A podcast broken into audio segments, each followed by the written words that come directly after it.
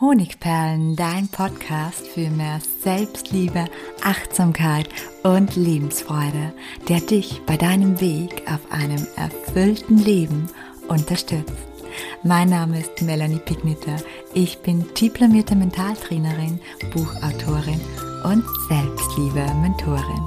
Und ich freue mich von ganzem Herzen, dass du mit dabei bist. Heile deine Mutterwunde in fünf Schritten. Das heutige Thema, das geht sehr, sehr tief und ich gebe zu, ich habe recht lange damit gewartet, auch nach draußen zu gehen oder dazu auch Werkzeuge zur Verfügung zu stellen, weil es eben ein Thema ist, das so umfassend ist, dass man damit Bücher füllen könnte. Weil es aber jetzt so ist, dass es bald etwas ganz Neues von mir gibt, nämlich 2022 einen Kurs rund um die Heilung deines inneren Kindes, dachte ich mir, es ist jetzt an der Zeit, dass ich mit diesem Thema rausgehen kann, auch wenn man natürlich nicht alle Facetten in einem einzigen Podcast abarbeiten kann.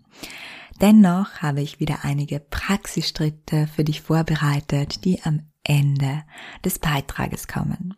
Ja, wir tauchen ein in die Mutterwunde. Es gibt keinen Menschen auf der Welt, der mehr falsch machen kann als die Mutter.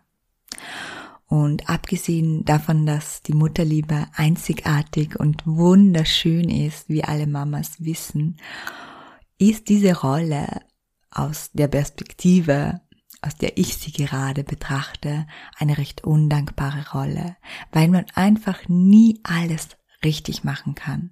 Wenn du jetzt ein Mensch bist, der Mutter ist und schon befürchtet, weil er eben so viel weiß über Glaubenssätze, es falsch machen zu können, dann bist du schon so, so weit, dass du deine Sorge getrost loslassen kannst. Es stimmt zwar, Mütter können nie alles richtig machen, aber das Wichtigste ist die Liebe. Und wenn diese Liebe rein und unendlich ist, ja, dann ist das Wichtigste für die Gesundheit deines Kindes gegeben. Und dennoch ist es so, dass die Fehler der Mutter jene sind, die unsere Prägungen am meisten beeinflussen. Und es liegt einfach daran, dass sich rund 90 Prozent all unserer Glaubensmuster, das heißt all unserer Prägungen und Überzeugungen und Muster in der Kindheit bilden. Und in der Kindheit, da ist bei den meisten Menschen die Mutter natürlich die wichtigste Bezugsperson. Und daher möchte ich heute ganz fernab von jeder Verurteilung aufzeigen, welche Mutterwunden es gibt und dir erste Anregungen mitgeben, wie du diese heilen kannst. Zuerst ist es mal wichtig, überhaupt herauszufinden, existiert eine Mutterwunde. Und wenn du dir diese Frage stellst, habe ich gleich einen Praxisansatz für dich. Und zwar hilft dir die Gefühlsebene dabei, beziehungsweise auch deine Intuition, das herauszufinden.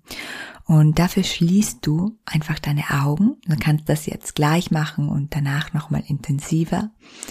Und stellst dir dann vor, wie deine Mutter, so wie es dir passt, vielleicht zwei, drei, fünf oder zehn Meter von dir entfernt steht. Und außerdem stellst du dir vor, du bist mit deiner Mutter verbunden.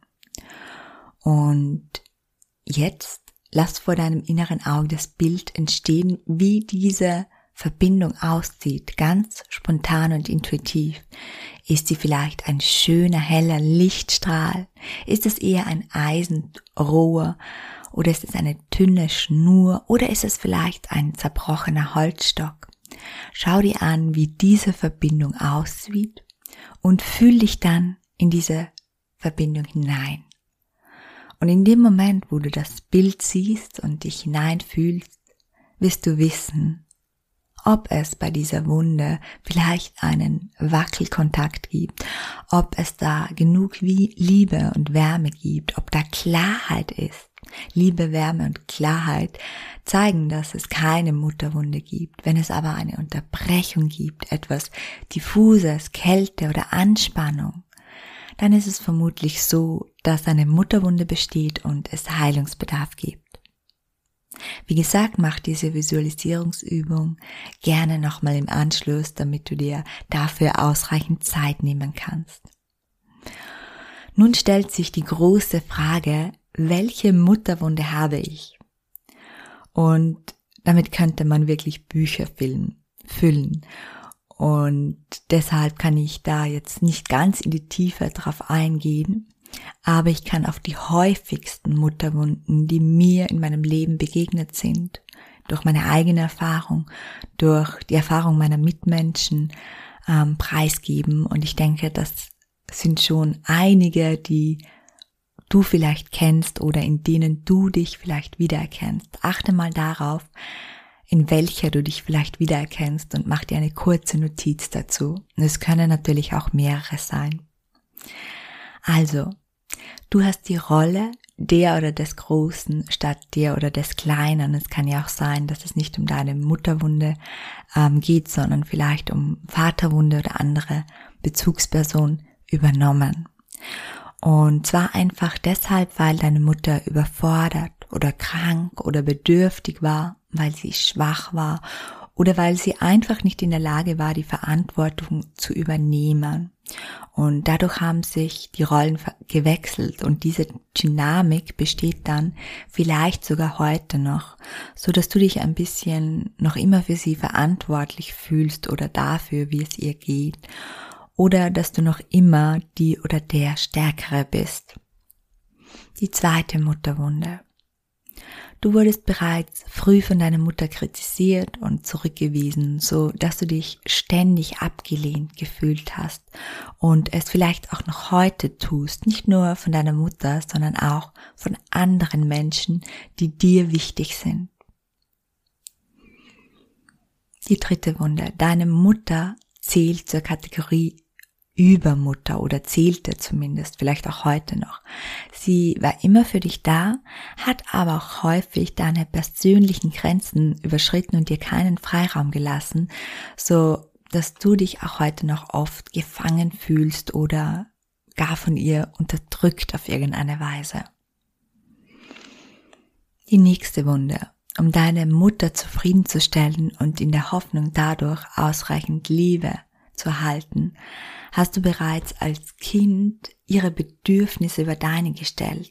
Du hast gelernt, ihre Bedürfnisse zu identifizieren, zu verstehen, zu deuten. Und du tendierst auch heute noch dazu, es anderen Menschen immer recht zu machen aufgrund dieser Mutterwunde. Die nächste. Du wurdest früh alleine gelassen, sodass du als Kind zur Schlussfolgerung gekommen bist, dass du nicht gut oder eben nicht wichtig genug bist. Und diese Überzeugung, die trägst du wahrscheinlich heute noch in dir. Die nächste, deine Mutter hat dich nur dann positiv beachtet, wenn du ihr geholfen hast, wenn du etwas ähm, Außergewöhnliches getan hast, wenn du eine tolle Leistung erbracht hast.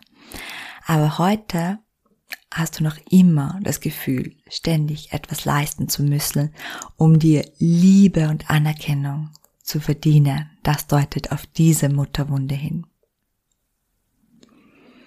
Die nächste Wunde hat mit der Dominanz deiner Mutter zu tun. Du hast dadurch in der Kindheit gelernt, nicht zu widersprechen und deine eigene Meinung für dich zu behalten. Und auch heute wagst du es kaum, ihr oder auch anderen Menschen zu widersprechen. Und die letzte der häufigsten Mutterwunden, weil du die Liebe deiner Mutter nicht ausreichend gespürt hast, hast du alles getan, von dem du glaubtest, dass es ihr irgendwie gefällt. Das beginnt vielleicht bei der Kleidung, bei den Haaren, aber natürlich auch bei den Dingen, die du tagtäglich getan und geleistet oder unterlassen hast. Und auch heute noch neigst du dazu, dich zu verbiegen, um anderen zu gefallen. Ja, egal welche Mutterwunde du hast, es ist an dieser Stelle ganz wichtig zu verstehen, dass wir als Kind alles, was unsere Mutter und auch unser Vater tat und sagten, für richtig hielten. Wir haben nichts in Frage gestellt. Ihre Verhaltensweisen, auch wenn sie falsch waren, waren für uns immer richtig. Und dein inneres Kind, auch wenn du es heute glasklar siehst, dass vielleicht das ein oder andere nicht richtig war, das glaubt noch immer, dass alles, was damals geschehen ist, richtig war. Wir haben das unbewusst ins erwachsene Alter in fast allen Fällen übernommen. Und das bedeutet, wir legen die Glaubenssätze aus unserer Kindheit, von denen ich gerade in den Mutterwunden gesprochen habe, auf die Welt und vor allem auf uns ähnlich nahestehenden Menschen um. Ähnlich nahestehende Menschen sind Partner, Kinder, sehr, sehr enge Freunde, enge Kollegen. Kurzum, negative Prägungen aus der Kindheit belasten uns das immer auch im Erwachsenenalter. Und deshalb ist es so wichtig, dass wir uns mit den Glaubenssätzen, die durch unsere Mutterwunden entstanden sind, beschäftigen. Aber es können natürlich auch Väter, Geschwister oder Lehrer gewesen sein oder andere nahestehende Bezugspersonen, die diesen Glauben in uns ausgelöst haben. Es ist auch nicht immer so, dass wir als Kind richtig interpretieren. Das heißt, manchmal war vielleicht Mutter oder Vater nicht für uns da, weil sie viel gearbeitet haben, aber das Kind schloss daraus, dass Mama und Papa es nicht für wichtig genug oder wertvoll genug halten. Ja, zu den konkreten Mutterwunden gäbe es natürlich noch unendlich viel zu sagen. Einiges davon findest du in ein paar anderen Podcast-Folgen von mir rund um das innere Kind und auch in meinen Büchern. Und dazu lasse ich dir am Abschluss dann noch ein paar Tipps da, damit du da auch alles finden kannst. Aber jetzt lass uns zu den ersten Lösungsschritten kommen. Und zwar ist der Titel dieser Podcast-Episode ja Heile deine Mutterbindung in fünf Schritten. Und der erste Schritt ist deshalb, dass du es anerkennst, dass deine Mutter mit Absicht nichts falsch gemacht hat. Werde dir bewusst, dass deine Mutter selbst Wunden in sich trägt, die in ihrer Kindheit entstanden sind. Was auch immer sie falsch gemacht hat, sie hat es bestimmt nicht aus einer bösen Absicht heraus getan, sondern durch den Schmerz, der es selbst widerfahren ist, ist diese Verhaltensweise entstanden. Und wenn du magst, kannst du dir dafür deine Mutter als kleines Mädchen vorstellen, das schwer verletzt wurde. Und es geht nicht darum, dass du ihr Leid spürst, sondern ihr Mitgefühl aufbringen kannst und verstehen kannst, wie es vielleicht dazu gekommen ist. Und du kannst sie dir wirklich wie, wie einen kleinen Zwerg, also so handgroß vorstellen, dieses arme Mädchen, das später deine Mutter wurde. Und wenn du magst, kannst du sie dann auf deine Handflächen nehmen und zu deinem Herz führen, damit auch sie diese Liebe, die ihr damals gefehlt hat, ähm, zukommt. Das musst du nicht machen, es geht vorrangig ums Verständnis. Wenn du nicht bereit bist, sie ins Herz zu nehmen, dann ist das auch völlig okay. Der zweite Schritt ist, gib die Verantwortung oder die Schuld zurück. Als Kind, ich habe es schon gesagt, halten wir alles, was unsere Mutter sagt und tut, für richtig. Heute wissen wir es natürlich besser. Wir wissen, dass unsere Mutter nur ein Mensch ist, die mindestens genauso viele Fehler hat, wie wir selbst und natürlich auch viele Fehler gemacht hat. Mit deinem starken Erwachsenen selbst, das erkennst du, indem du ganz bewusst dir dein erwachsenes Selbst vorstellst und das ein bisschen von deinem kindlichen Selbst trennst, ähm, kannst du diese Perspektive besser erlangen. Also du befreist dich aus der Kindperspektive, die dir noch immer weiß machen möchte, dass Mama alles richtig macht und alles, was sie sagt, stimmt.